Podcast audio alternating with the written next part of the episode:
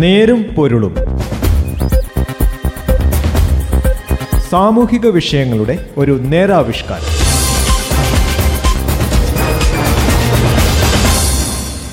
നമസ്കാരം. നേരുംപൊലിന്റെ പുതിയൊരു അധ്യായത്തിലേക്ക് സ്വാഗതം. ഈ പരിപാടിയിൽ ഞാൻ ജോസഫ് പള്ളത്ത്. ദൈവത്തിന്റെ സ്വന്തം നാടെന്ന് വിശേഷിപ്പിക്കപ്പെട്ട കേരളം പ്രകൃതി ദുരന്തങ്ങളുടെ നാടായി മാറുകയാണോ.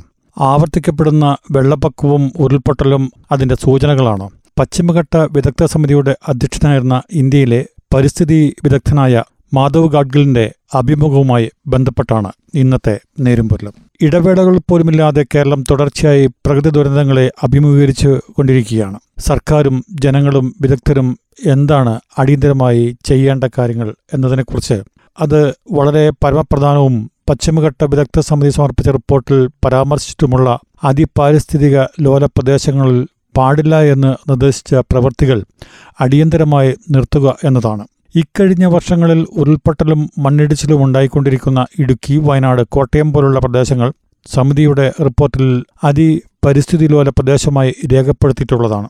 മാധവ് ഗാഡ്ഗിൽ നൽകിയ റിപ്പോർട്ടിനിപ്പോൾ പത്തു വയസ്സായിരിക്കുന്നു. ഈ പത്തു വർഷവും പാടില്ലെന്ന് പറഞ്ഞ പ്രവൃത്തികളെല്ലാം തുടർന്നു പോരുന്നു എന്ന് മാത്രമല്ല ആ പ്രവൃത്തികളെല്ലാം വലിയ തോതിൽ വർദ്ധിച്ചിട്ടുമുണ്ട്. ശാസ്ത്രീയ അടിത്തറയോടെയാണ് എന്തൊക്കെ പ്രവൃത്തികൾ നിരോധിക്കണമെന്നും എന്തൊക്കെ നിയന്ത്രിക്കണമെന്നും പറഞ്ഞത്. തീരുമാനങ്ങൾ എടുക്കേണ്ടതിൽ ജനങ്ങളെ ഉൾപ്പെടുത്തി യഥാർത്ഥ ജനാധിപത്യ രീതിയിൽ വിഷയങ്ങളെ കൈകാര്യം ചെയ്യുകയാണ് വേണ്ടത്. അതെങ്ങനെ വേണമെന്നതിലും വിദഗ്ധ സമിതി നിർദ്ദേശം നൽകിയിട്ടുണ്ട്. പശ്ചിമഘട്ട സംരക്ഷണത്തിന് പ്രാദേശിക തലത്തിൽ തീരുമാനങ്ങൾ എടുക്കുന്നതിലാണ് പ്രാധാന്യം.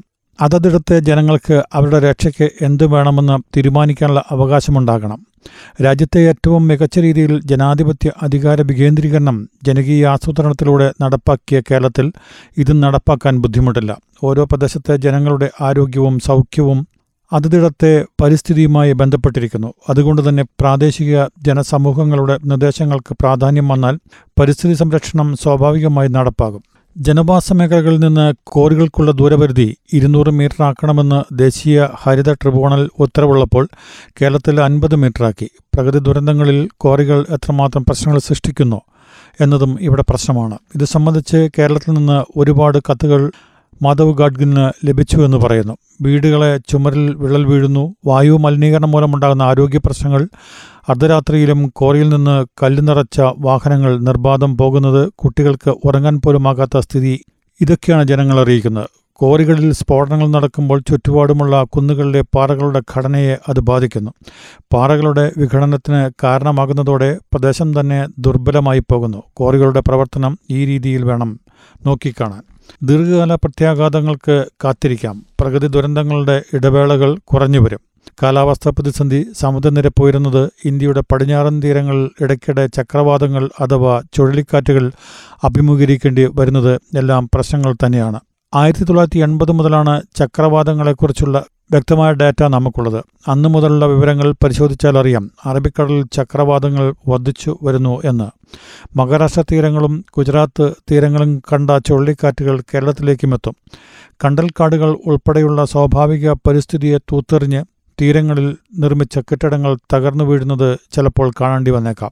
വിഴിഞ്ഞം തുറമുഖത്തെ വരെ ബാധിച്ചേക്കാവുന്ന അപകടകരമായ അവസ്ഥയാണ് ഇപ്പോൾ നിലവിലുള്ളത്. അതിതീവ്ര മഴയാണ് ദുരന്തങ്ങൾക്ക് കാരണമെന്നാണ് മിക്കപ്പോഴും അധികൃതർ കാരണമായി പറയുന്നതെങ്കിൽ അതൊന്നുമല്ല കാരണമെന്നും അദ്ദേഹം പറയുന്നു. അതിതീവ്ര മഴയെന്നത് ദുരന്തത്തിലേക്കുള്ള കാരണങ്ങളിൽ ഒന്നേ ആകുന്നുള്ളൂ.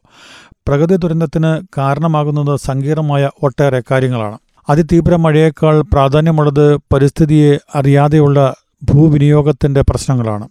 അധികൃതർ പാഠങ്ങൾ പഠിച്ചില്ലെങ്കിലും ഓരോ ദുരന്തം കഴിയുമ്പോഴും ജനങ്ങൾ പ്രകൃതിയെക്കുറിച്ച് കൂടുതൽ അവബോധമുള്ളവരായി മാറുന്നുണ്ട്. ആധുനിക വിവര വിവരസാങ്കേതിക വിദ്യകൾ സമൂഹത്തിന്റെ അടിത്തട്ടിലേക്ക് എത്തുന്നത് ഇക്കാര്യത്തിൽ ഗുണം ചെയ്യും. കേരളത്തിൽ ഇപ്പോഴുണ്ടാകുന്ന അവസ്ഥകൾക്ക് ധാരാളം പ്രശ്നങ്ങൾ നിലവിലുണ്ടെന്നും അദ്ദേഹം പറയുന്നു.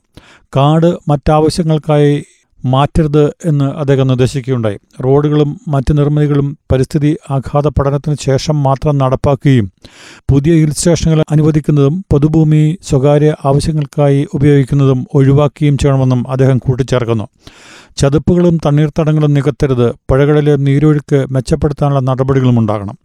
അതിപാരിസ്ഥിതി ലോല പ്രദേശങ്ങളായ ഒന്ന് രണ്ട് മേഖലകളിൽ വൻകിട ഖനനത്തിന് പുതിയ ലൈസൻസ് അനുവദിക്കരുത് എന്നും അദ്ദേഹം കൂട്ടിച്ചേർക്കുകയുണ്ടായി.